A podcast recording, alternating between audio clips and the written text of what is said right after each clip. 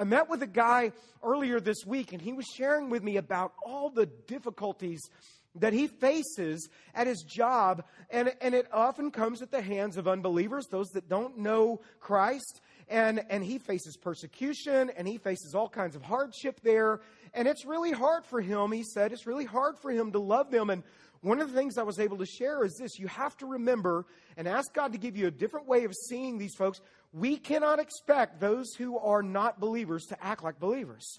And so when we say the world is an enemy that is against us, we're not talking about people that don't know Christ. We love people. Jesus loves people, and we're to love those that don't know Christ. What we're talking about is the world's value system. The other thing that we brought up is the flesh. That is our sinful nature that we are born with, that is raging and battling within us. And just like the law of gravity, the scripture talks about the law of the sinful nature. As the law of gravity is pulling you down, the law of the sinful nature is always pulling you down. Your third enemy is Satan. He is our spiritual enemy. And the world comes around you and brings influence in your life and often affects us. Satan comes against you like a roaring lion, seeking whom he may devour. And by the way, next Sunday we'll be talking about the armor of God. We'll be talking about the reality of the enemy uh, that we have in Satan. So I want to encourage you to be here next week for that as we look at uh, how to deal with that and how to resist Satan and that he must flee from us. You need to know that. That's something every believer needs to know. And then the battle is this is that the flesh is raging within you. So these three things are coming against you at all times, right? They're coming against you, and you're battling with this flesh inside of you. And that's what we've really been focusing in on in Romans chapter 7, and we've been looking at Romans chapter 8. And when this battle is overcoming you, when you're losing the battle and you don't know how to live as a believer and you don't know the power that God has made available to you, then many Christians live a defeated Christian life. They live a life that has no joy and no purpose. And, and they live a life where the, the peace of God is not something that is consistent in their life. And so they have a circumstantial kind of faith. When things are good and things are up, they're okay. When things are down, and that happens a lot because we live in a broken world, then they are down with that. Uh, uh we, we learned in Romans 7 that our biggest problem, our biggest problem is who? It's us that we are our own worst enemy. We're our biggest problem. And in order to begin to break free from some of these things that are going on that keep us down, there has to be something that happens internally. What our flesh wants is our flesh wants immediate gratification. Our flesh wants what feels good to me right now. My flesh desires what is convenient. It desires not necessarily the right thing or the best thing, what even is necessarily good for me. A lot of things that you want to do are actually self destructive behaviors, right? They may feel right at the time, but these self destructive behaviors, when they are out of control within our lives, they really can ruin your life. When these things are out of control, and these things that Paul talks about, these things that I don't want to do, but I end up doing, these things that I wish I could do, but I can't seem to carry them out, this testimony of Romans 7, he says, I just can't figure myself out. And he's frustrated. My best intentions aren't good enough. I, I want to do the right thing. I don't. I go ahead and do the wrong thing. And then he essentially says, Man, what's wrong with me? Why do I keep doing this? Why do I keep living this way? I'm trapped. And this is what we experience. We, we talked about some of the most common self destructive behaviors. Any counselor would tell you that these are the things that will ruin your life, choices that you make, things that will ruin your life, these self destructive behaviors that will absolutely wreck you if you don't get these things under control. We talked about shame a couple of weeks ago that you cannot be at peace and feel the shame for maybe things that have happened in your past. And you cannot feel joy and live with shame. You cannot, uh, we talked secondly about uncontrolled thoughts. When our thought life is out of control and, and you have all this negativity and you're dwelling upon things that you shouldn't be dwelling upon. When your thought life is out of control, it can wreck your life. We talked about uncontrolled impulses. These are natural appetites that can become out of control. We talked about fear. If you're a person that's living in fear and you have anxiety and worry and you're struggling with that, that's a self destructive behavior. We talked about hopelessness, and what hopelessness ne- leads to is it leads to discouragement, and discouragement leads to depression. And some of you are battling some hopelessness in your life. And then we looked at bitterness, and we talked about seventh, we talked about insecurity. Carrying grudges, an unwillingness to forgive, and this bitterness in my life is not hurting anybody except yourself. It's an uncontrolled, it's a, a, a weapon of self destruction that can be used in my life. It destroys my life. Insecurity does the same thing because I feel like I want to impress people. I want to live for another audience other than the audience of God. And Paul says in this classic passage of Romans 7 and Romans 8, Paul says in Romans 7, this is why you do the things you do. And he talks about it and he says, Who will rescue me? Who will deliver me from this body of death? And we have been learning that it's not a program, it's not a pill, it's not a sermon that I give or Randy or Kyle gives. It's not, uh, you know, these certain things that will rescue me. We learned that he says, Who will rescue me? It's Jesus. And Romans 7 raises a lot of questions, and Romans 8 brings a lot of answers. And so, what we've been looking at is as we deal with shame, number one, I have to remind myself daily of what Jesus did for me. Can we turn the back screen? It helps me a little bit to be able to see uh, that. I remind myself daily what Jesus has done for me, and I want you to notice I have to remind myself. Romans 8, just quickly through this. So now, Will you read this with me out loud? Let's say Romans 8 1 together. Read it with me out loud. So now there is no condemnation for those who belong to Jesus Christ. I have to remind myself of this on a regular basis because I find that shame and guilt begins to creep back into my life. That that is my natural tendency is towards this, this kind of guilty way of living. But he says, no condemnation. Right now, that God doesn't judge me for the things that I've done wrong. If I have trusted Christ, why? Does he not judge me? Because Jesus has taken my judgment. He's taken my, uh, um, my judgment that I had coming to me and he took it upon himself. He who knew no sin became sin. I've experienced the grace of God. And he says, those who belong to Christ Jesus. And so the question we asked a couple of weeks ago is, do I belong to Jesus? Let me ask you this morning, and, and, and if the ones in the dark could help me out, I ask you to help me out. Do you belong to Jesus? Do you this morning? Only four of you. Do you belong to Jesus this morning? Okay, if you belong to Christ, what does that mean for you? It means there's no condemnation, right?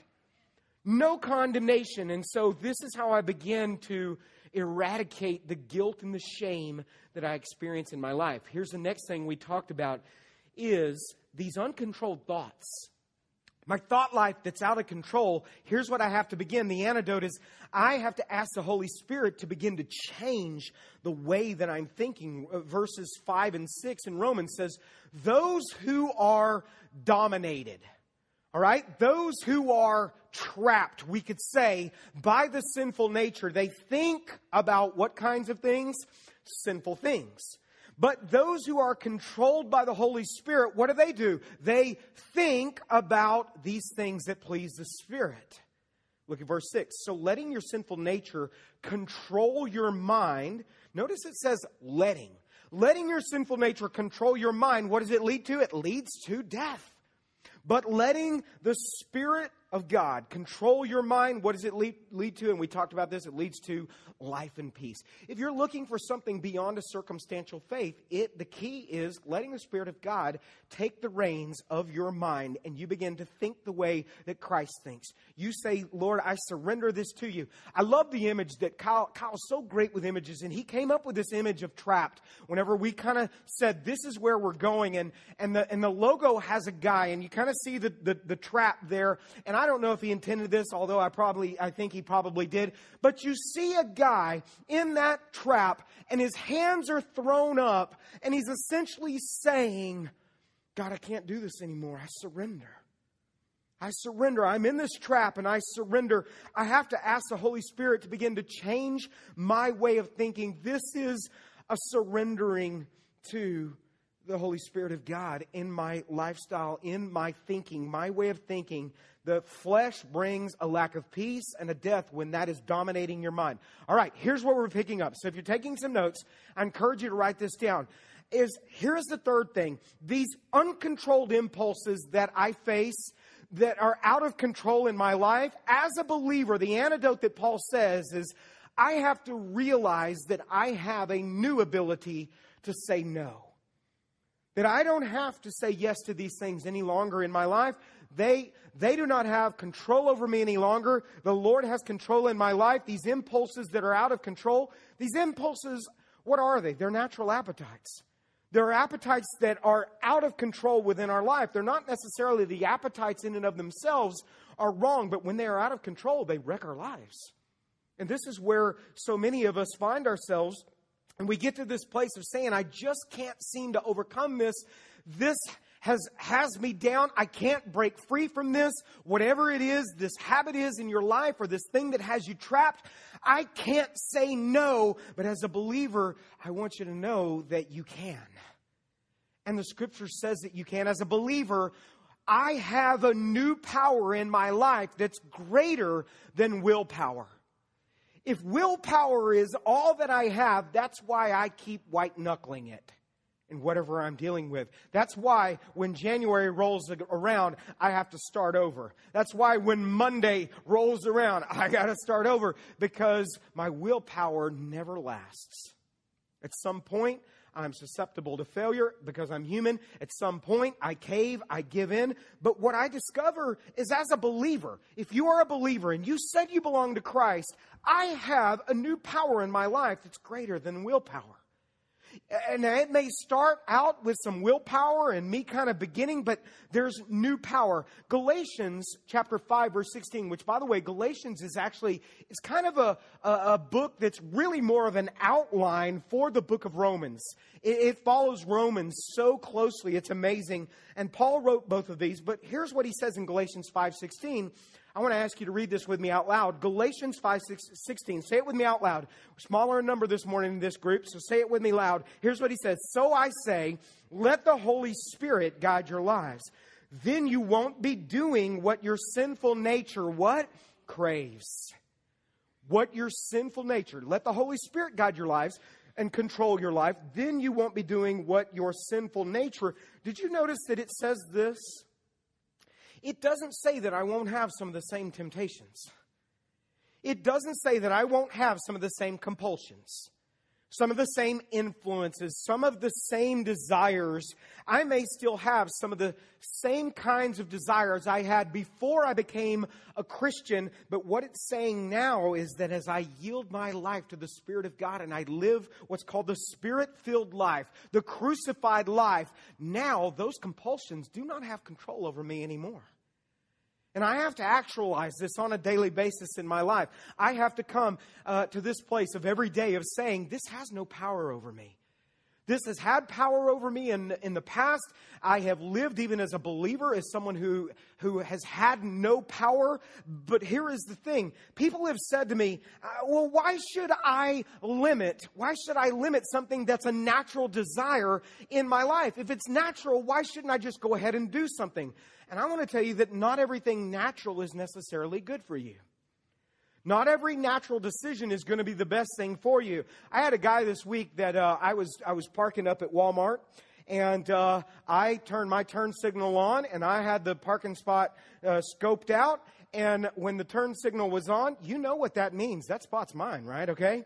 And I was waiting, and, and this guy whips in right in front of me. And then he kind of gives me this weaselly kind of smile, like, uh, I got the spot, man. And naturally, I wanted to punch him in the face. I'm just saying, okay? naturally, I would have ended up in jail that day. The natural thing is not always the best thing to do, right? And your sin nature desires some things that may come very natural to you, but it doesn't necessarily mean that it's a good thing for you. You have to control what your sin nature desires. Sometimes I have the natural desire to cuss people out on the freeway that cut me off. Uh, and I know I must need some counseling in driving. I realize that because I have anger problems that arise, okay? And yesterday I was on my way to EBC Go Restore. I was going to do something for the Lord. I was worshiping. I'm not kidding. I, I got to be transparent with you. I had worship music on And I was trying to be in the Spirit of God. I was listening to Kristian Stanfill. I love that, that stuff. I was just filling my mind, and a semi cut me off and ran me off the road. And I found the nature crawling up inside of me saying, you know, and I was like, wait a minute, wait a minute. Okay. The battle is on right now. So naturally, you could do these things that come natural to you, but you know what Scripture says that when you yield to all the natural things that you want to do, do you know what Scripture calls that? Immaturity. Immaturity. And Scripture calls that foolishness. Proverbs talks about that kind of person that is impulsive and yields to the impulsive things. The Scripture calls that person a fool this is what this person is like. Maturity is when you do the right thing and you don't even feel like doing the right thing. Spiritual maturity is pressing through whenever you don't feel like doing the right thing, and yet you go ahead and, as a discipline, you open God's Word and fill your life with the Word of God. There are a lot of mornings I don't feel like doing that.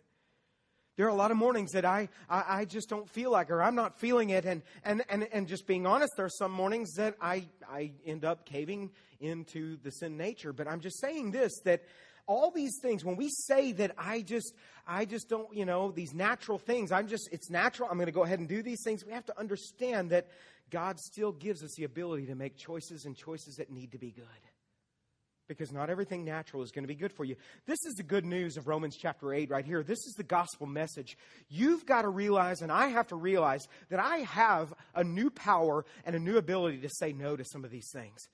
To not respond in this way. Look at verse 9 with me. This is so powerful. Back in Romans 8, he says this, but you, now who is he talking to? Believers. You are not controlled anymore by your sinful nature. Whereas you said, I can't help it. I just, I can't help it. I'm going to do these things. This is just the way that I am. You are not controlled by your sin nature. This is a gospel message right here. You are controlled by the Spirit if you have the Spirit of God living in you. Do you belong to Christ? Amen. Do you belong to Christ? The Spirit of God dwells within you. And remember, he says that those who do not have the Spirit of Christ living in them do not belong to Him at all. So when you got Jesus, you got all of God. When you got Jesus, you got the Holy Spirit. And when you got the Holy Spirit, you got the Father. It's not piecemeal there. When you receive Christ, you receive the Spirit of God. And where does He live? He lives within us. The question is, is you got all of God when you trusted Christ, but does God have all of you? Have you yielded yourself to Him? Have you yielded your mind to Him? Have you said, Lord, take control of my life, take control of my thoughts? And when He has more of you, you have more of His power. But when you take control in the reins of your life, that's when you're going to find your life is most out of control. We're just not good at running our lives. Paul said, I have the Holy Spirit now, so I have a new ability to say no. Look at verse 10. And Christ, where does he live? And Christ, as a believer, where does he live? Within you, the believer. You said, I belong to Christ. Jesus lives inside of you, he dwells within you. So even though your body, this physical body will die because of sin. The curse of sin, it, it, it, our, our body will die. Our body will get sick because of sin. The Spirit, though, gives you life because you have been made right with God. He's declared that you're right with Him. When you place your faith in Christ, you receive the righteousness of Jesus. Now look at verse 11. The Spirit of God the same Spirit of God who raised Jesus from the dead, where does He live? He lives in you lives in you as a believer. And just as God raised Christ Jesus from the dead, and what is that talking about? That's Easter, right? We don't celebrate just in the spring, we celebrate an Easter every single day. This is an Easter, a resurrection experience, a resurrection power that is within me. It's more than willpower, it's a new power, it's, it's resurrection power. And just as God raised Christ Jesus from the dead, He will give life to your mortal bodies by this same Spirit living within you. last week. My brother's in the back, Eric's in the back, and we got to baptize Eric. We baptized him last week, and we put him under the water. And we put him under, we said, just as you have been buried with Jesus in death, now you've been raised with Jesus, a brand new life. You have the Spirit of God that lives inside of you now, and you're a brand new person. This is what this is all about right here. Is that for many of us as believers, I think that we forget that the Spirit of God lives inside of us. You have a new power. You got all of God. And he goes on and he says this Therefore, dear brothers and sisters, verse 12, he says, Brothers and sisters, he's talking to Christians, you have no obligation to do what your sinful nature urges you to do. And it's urging you to do wrong, isn't it? It is combating against you, it's coming against you. You have, though, as a believer, Jesus has set you free from the power of sin in your life. He set you free from this. You have no oblig- obligation any longer to do what your sin nature is going to continue to urge you to do. Now I've got this new power. I don't have this obligation anymore. People have come to me before. We've had people right here within our own congregation because we're filled with filled with broken people and brokenness uh, within our church. And I've had people that have said they've looked, they've sat in my office, they've looked right at me, and they've said, "I've had an affair or I've committed adultery, and I couldn't help myself." And I said, "Where are you a believer?" I am, I am a believer, but it's like I just couldn't. I felt compelled. The temptation was too strong. And, and listen, do you realize this? That one out of control compulsion can ruin, absolutely ruin your life. I mean, this is a big deal right here. One bad decision, one compromise, one yielding to something like this within your life, one bad decision can absolutely rock your life and can ruin your life. And the scripture calls this foolishness, but you have a new power. You do have the ability to say no. You have the ability as a believer, if you belong to Christ, Christ dwells within you. You have a new power that lives within you that you have to realize and actualize every single day. Number four, another antidote to this self destructive behavior is I must turn to God, turn my thoughts to God whenever I'm feeling fearful, whenever I'm afraid. Do you remember this is a big deal that is a self destructive behavior that people feel afraid? They're afraid of what the future holds. They're afraid of what's going on this week. We feel anxious. We are a, a society that, that is dominated, that is trapped by anxiety. And that's why uh, the, the medications for anxiety are, are just unbelievable how much is being consumed because this is where many of us live is with this kind of panic and with this kind of fear. And Paul's going to address this. He's going to say that the Spirit of God sets me free from this attitude of fear. Verse 15 of Romans 8, he says, So you have not received a spirit. Will you go to the next scripture there? You have not received a spirit that makes you. Now look at what the word is. It, a spirit that doesn't make you what?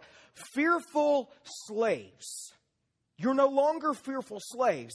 Instead, he says, you received God's Spirit when he did what? He adopted you as his own children. In other words, your identity now is this, is that you are in Christ Jesus.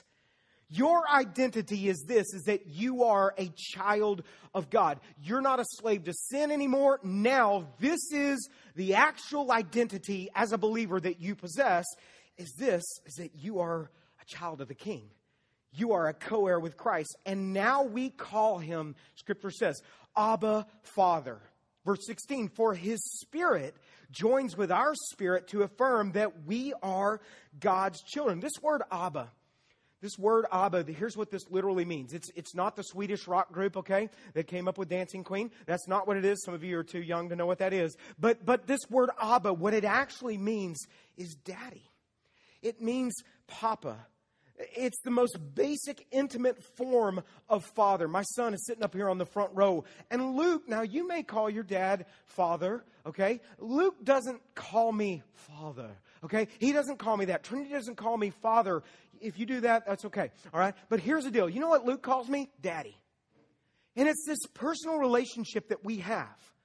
Um, it's this the, this personal kind of relationship. My dad was in the first service this morning, and and I said this: I don't call my dad father, okay, or anything like. I call my dad dad or daddy. There's this intimate relationship that's going on. And this is what is being said here is that the Spirit joins with our spirit to affirm that we're God's children. Now I call him Abba Father. So who is your daddy? It's God. He is our father. He is our dad. And, and now I've told you before, I was a kid with a vivid imagination. My thoughts would be uncontrolled. They would get away from me. And when I was a kid, we watched the movie Jaws, and my thoughts just ran rampant in my life. I was fearful to sit on the toilet for a while, to take a bath, and to drink out of the uh, out of a water fountain. Even I mean, I was just afraid of water. I had this irrational fear in my life. I know that I also need some counseling for that. Okay, but this is what was going on. Now, now here's the deal. My daughter Trinity She's younger, um, and she has the same kind of irrational fear that I had as a kid. Trinity got this characteristic in her life, and some of the stuff that she comes up with, we're just like, uh, where did that come from? Uh, do you really believe that way? And so, a couple of years ago, we went to the Fort Worth Zoo, and when we were at the zoo, we went home. And later that night, Trinity loved it while we were there, but later that night, Trinity was terrified, and we were like, What's wrong, honey? And Trinity said, Dad, I'm afraid that the, the bears are going to come to our house. They're to they're to find our house in Saginaw. Now, Hope, Hope is the more rational parent, okay? And, and she's the more rational one. And Hope said to Trinity, and she tried to rationalize with this, this little girl um, who has the same kind of imagination that I have. And she said, Honey, uh, let's just think about this, okay? If by some miracle the bears at the Fort Worth Zoo were actually able to escape, and they did, and they were going to make their way through downtown Fort Worth because that's where the way they'd have to come. And then they've got to go through the stockyards and all the people that are there and all the people that are out and the people that will see them and the people that would take care of that situation. If they actually make it to Saginaw, the Bears make it to Saginaw, what are the chances that they're actually going to find you at our house on Woodcrest? Of all the thousands of homes, what makes you think they're coming to our house? And so Hope's trying to rationalize with this irrational fear and this irrational behavior. And I, I just said to Trinity, I said, here's the deal, Trinity. They might get out, okay? If they do. If they do, Trinity, here's what you can bank on. Daddy's got this. All right? Daddy's got it. I'm your protector. I'm your, I'm the one who protects our home. Daddy's got this. But you know what? You got to trust daddy. You got to trust you got to trust that. And so many of us, we live with, and, and, and, that, and that's an illustration, but we live with fear that honestly, when we look at it and we look at it in comparison of, of what could happen and, and, and, you know, and who God is, when, uh, you know, here's the deal. You may have some fears, and they may be legitimate, but they're likely in many cases irrational com- in the comparison of who God is. What God is telling you is that when you are afraid, when you are anxious, that you have to stop focusing on your fear and turn your focus upon your Father. And this is exactly what Paul is saying at this point. He's saying this that this antidote to fear is that uh, when I'm feeling anxious and when I'm feeling out of control and I'm feeling that these things in my life and they are making me feel as if I am a slave to this fear, this fearful slave, you have to remind yourself of who you really are in Christ, that you are a child of the King that I am a, son, uh, and that you, if you are a woman, you are a daughter of God. I'm a child of God. And whenever, whenever I begin to think of this, that the Father uh, and, and the creator of the universe, that my Father is God, I'm a child of this one who is all knowing and, and all powerful and, and, and omnipresent in all of these things. And what he tells me is this is Bart, I will take care of you. But you got to put your faith in me. And your fears sometimes are out of control, but you've got to put your faith in me. And so the question this morning is what are you most afraid of?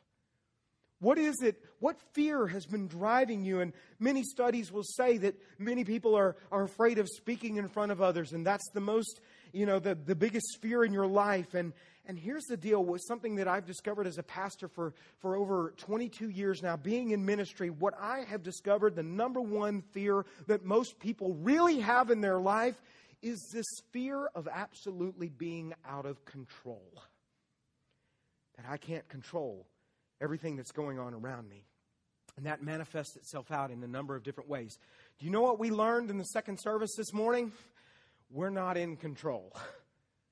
And the power went out, and we it was absolutely pitch black in here. We had no power whatsoever, no electrical power. We learned something and were reminded of something very quickly is that we're not in control of that kind of stuff.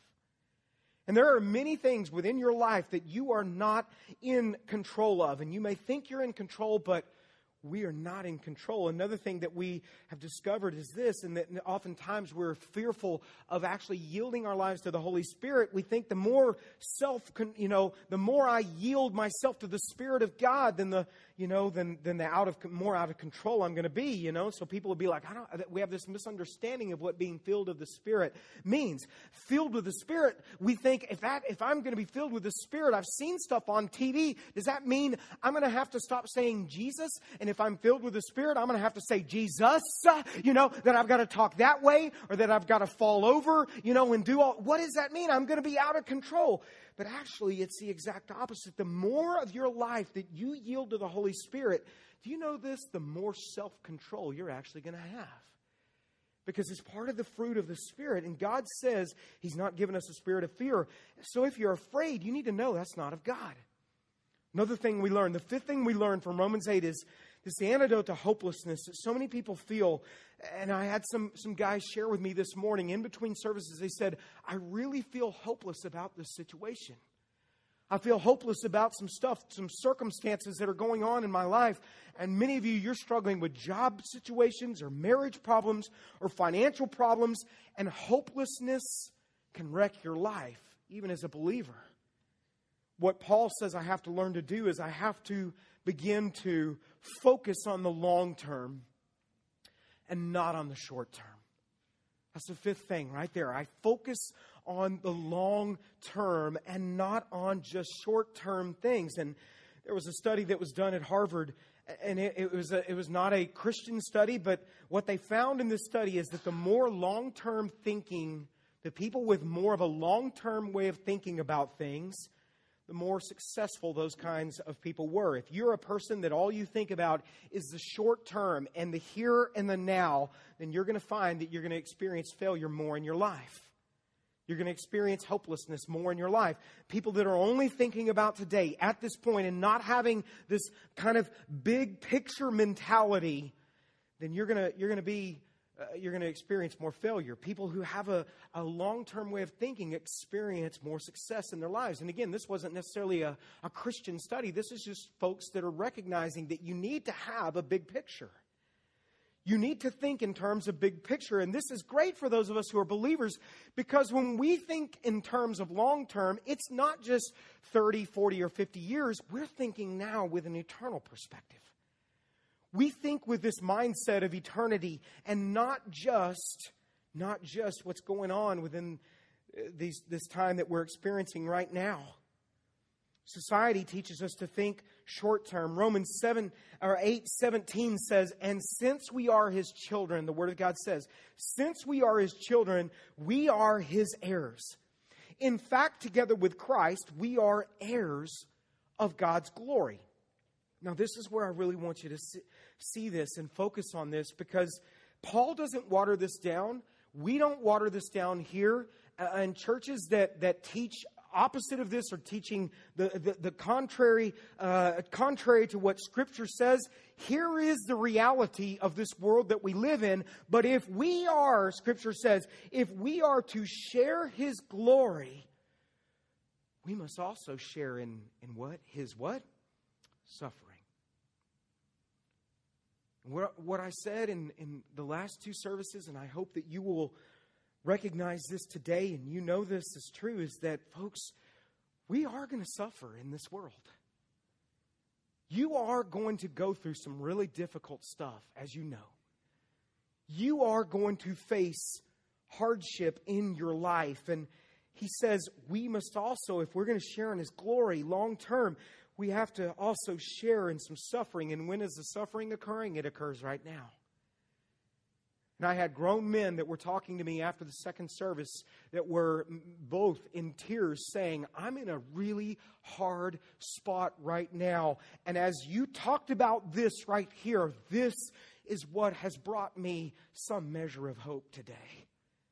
Because it doesn't look like things right now are going to get any better. And it's pretty tough with what I'm facing. But look at verse 18. Yet what we suffer now is nothing compared to the glory he will reveal to us when? Later. Later on. It's not always easy living for Jesus, is it? It's not always easy doing the right thing, making the right choice, the moral decision, but the benefit long term is going to far outlast the short term either pleasure or the short term pain that you may be dealing with. It's the same thing with your physical health, right? If you're going to be fit, then you're going to have to put up with some short term pain.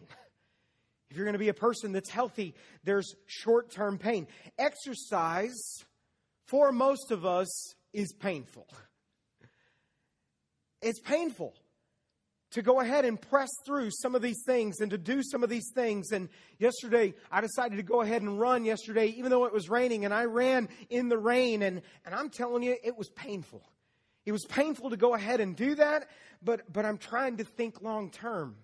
I'm trying to press through some of the short term pain. Um, uh, listen, I've discovered this that lack of bacon in my life is painful, okay? It's a painful experience. But I have to begin to think long term. One slice of pizza instead of four or five is a painful decision for me. Long term thinking, though, leads to success. And this morning, what I pray is for those of you who, and I, I, just want to ask this this morning, and I've asked in every service. I couldn't see people raise their hands in the last service because it was dark. But, but let's just, let me just ask you this this morning, okay? As we're just trying to be real and trying to just, uh, you know, see what's going on within our congregation. How many of you would say, honestly, right now, I'm going through something where I'm suffering some and there is some difficulty I'm facing in my life. There is some hurt, there's hardship I'm experiencing right now. How many of you would say, uh, Pastor Bart, that's me this morning. Would you lift your hand up and say, That's me? And I want you to look around and you can see that more than half of the congregation has raised their hands, and it was that way in every service. The suffering you are experiencing right now, here's what I want you to take from this that can lead to hopelessness with an improper perspective. But what I've been praying for and what I prayed and I believe and saw happen in some gentlemen, even after church today, those that talked to me, well, here's what I want you to know is that season of suffering that you are in is just that. It is a season. And seasons change. And seasons come and seasons go. And I want you to receive this today. We're not minimizing the pain that you're experiencing right now. It's legit. It's you're dealing with it, but it is going to pass. It will pass. What you are facing, as Paul says, in the now, you will share in his suffering, and that's in the now, right here. But he goes on and he teaches this that as a small window to the eternity that I look at in my life as a believer that I'm going to experience. Next part of the scripture, six, it teaches this, this antidote to these self destructive behaviors is I have to remind myself, I have to remind myself regularly that God is good. That He's good in all things. Even when I don't understand and I can't put it all together, that God is good, and not only is God good, He's also in control. Where I'm out of control, He is good. He's in control. control. Romans 8 teaches this. We don't have time to go into verses 19 through 25. I urge you to check it out on your own. But in those verses, what Paul talks about is a description of how sin and the curse of sin has damaged the entire world. And the world that we're in is broken. And there is suffering. And bad things happen to good people, and good things happen to bad people. And the, the environment is suffering. It's broken. It's messed up. That's why there are droughts and there are hurricanes and there are floods and there is brokenness in the world. The world is cursed by the curse of sin. Paul talks about it in verses 19, and the world is groaning. Verse 20, he says, against its will. He says in verse 20, all creation. He says this all creation was subjected to God's curse. Why did the curse come? It came because of the short term way of thinking that Adam and Eve had about this forbidden fruit. And sin came, and with sin came the curse. But with eager hope, verse 21, the creation, all of creation, looks forward to the day when it will join God's children. Who's that? That's us.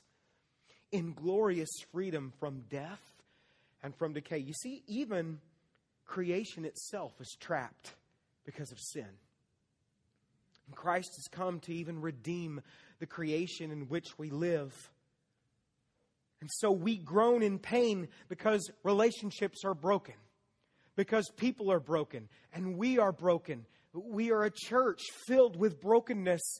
And so we groan in pain. And, and then what begins to happen is whenever we groan in pain and we experience what is unfair, we can very easily become bitter people. And that is a self destructive behavior.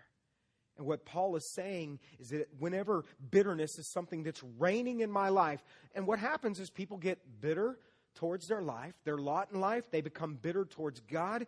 Uh, it's easy to become bitter towards maybe other people, and because of the brokenness and jealousy and envy that comes into relationships, and we become bitter people because life is unfair. You see, pain and suffering is going to happen in your life, and that's not, that's not optional. But what we discover is that the misery is optional. And you can choose to look at things in a different perspective. Suffering in your life is not optional, but you're going to have that. But m- being a miserable person, that's a choice that you and I have to make. And so I have to remind myself every single day that even though I may be suffering, God is still good and God is still in control. I keep bringing this up because this has been such a big thing in my family's life. But earlier this year, it was really hard to trust that God was good and God was in control as, as our family suffered and as our my immediate family watched our other family suffer and we still watch them battle with the loss of loved one. And it was at a, a, point where I'm having to say, and I know this, and I've talked with Linda about this, and Linda, I've heard her say, things are difficult, things are hard, and there is suffering that is there. But I've heard her say this, and I've had to choose to believe this God is still good. And even when things have not felt like they are in control, God is in control. Here's what, here's what it says even the Holy Spirit. I, I've not even at certain points known how to pray. There have been certain times whenever uh, some of you have experienced loss of loved ones within your own family. Uh, we've had terrible tragedies that have taken place, and I've gone and I've gone to visit, and I have sat there and I've thought, God, I don't even know how to pray right now. I don't even know what to say. Here's what the Word of God says. Did you know that the Holy Spirit is praying for you right now? Did you know, those of you that lifted your hands and you said, I am suffering right now, did you know the Holy Spirit's praying for you? You may not even know what to say, but He's praying for you. With His groanings for you. It says in verse 26 and the Holy Spirit helps us in our weakness. For example, we don't know what God wants us to pray for, but the Holy Spirit prays for us with groanings that cannot be expressed even in words. Did you know that? That the Holy Spirit's praying for you as you suffer. And that He's, he's lifting you up even right now. This scripture shows us that God is using everything in my life for good. It doesn't say everything is good, but He's using it. Look at verse 28. And we know. He says, and we know that God causes everything to work together for the good of those who love God and are called according to his purpose for them. Earlier this year, as, as our family was put to test in this, I, I had to say, I'm saying, I was saying, God, I don't know what you're doing in this. I don't see how you're going to use this. God, I don't understand. At this point, I have to, in my faith, say, God, but I still have to know this. You are good. And you are the kind of God that can use even a tragic situation for good. And God also wants me to experience success in my life. He wants me to succeed. Verse 31 says this What shall we say about such wonderful things as these? All that we've been talking about up to this point, if God is for us, let's all say it out loud. If God is for us, what does it say? Who can ever be against us? What circumstance can ever be against me? If God, Abba Father, my daddy, if he loved me enough to send Jesus to die for me, don't I think that he loves me enough to help me with my suffering and my debt or my uh, health or my problem, my relational problem? Don't I think that he loves me? Look at verse 32. Since he did not spare even his own son, but gave him up for us all, won't he also give us everything else? You know what that shows me? It shows me this that God will give me exactly what I need in my time of need. God is for me, He's not against me. God wants me to succeed. He gives me what I need, not always what I want, but what I need. The final thing that we know as a self destructive behavior that has so many people trapped is this fear that Pastor Randy talked about last week. It's insecurity. And he went in depth about this last week, so I won't belabor it. But what that is, is the fact that when you feel insecure and you live as an insecure person, essentially what your fear is, is your fear of rejection. And I know this is big for people, this fear of rejection. And some of you, you're dealing with rejection. Maybe it's a rejection of a parent, it could be a rejection of a friend. It could be a rejection of a spouse that some of you have experienced and this fear of rejection. So we live with this insecurity and we do things to try to get people to accept us. And we're, we're on this treadmill of trying to perform so others will like us and all of these different things. But here is what I have to remind myself whenever I am feeling insecure is this, is that I have to trust that God, my Father, will never reject me and will never stop loving me. Even when I foul up, even when I mess up, He will never stop. And look at what Scripture says in 38, and this is it. And I am convinced that nothing can ever separate us from God's love, neither death nor life, neither angels nor demons, and we'll look at that more in depth next week, neither our fears for today nor our worries about tomorrow, not even the powers of hell can separate us from God's love. Not even when you mess up are you separated from the love of God if you're in Christ. No power in the sky above or in the earth below, indeed nothing in all creation, will be ever able to separate us from the love of God that's revealed in Christ Jesus. Our Lord, aren't you thankful for Romans chapter 8? I mean, it is such truth. I may lose a lot of things in my life, and I may suffer, and I may experience loss in my life, but do you know what this says right here? Something that I will never lose is the love of God and my salvation that I have in Him. I'm secure in Jesus Christ. Nothing can separate you. You're in Christ. You're in the hands of your Father. He is your protector. No matter what you do, He will never reject you. You are secure. And so we live for an audience of one, we don't live for the audience of others. I want to ask you to pray with me this morning. Many of you have been stuck in Romans 7. And where you've been stuck is what a miserable person I am. I'm trapped. I'm stuck. Romans 8 says that you are no longer trapped, that Jesus has set you free. And this morning, I want to just lead us in a prayer of thanksgiving. Father, I thank you that you, Lord, can take even the difficulties and the suffering in my life, and Lord, you are the one that can work these things all for good. Lord, you didn't say they were good. You said the world we live in is broken, but you said, Lord, because of your character, you can work them for good in my life. Lord, your word has declared that you are for me, not against me. And I thank you for that. Most of all, Lord, I thank you that I'm secure in you, and that I'll never experience rejection from you. The world may turn on me, God, but you will never stop loving me. You'll never reject me. And I pray that every person here this morning, Lord, would experience, Lord, that kind of love from you. That your salvation that you have offered to us by grace is secure, Lord, because of your grace, because of Jesus. Father, we thank you for Romans 8. We thank you for this truth your word, Lord, that is truth in our lives. Lord, may we as believers live a victorious Christian life as you have described in this passage. And it's all based upon who we are in you and what you've done. And I thank you, Lord, in Jesus' name.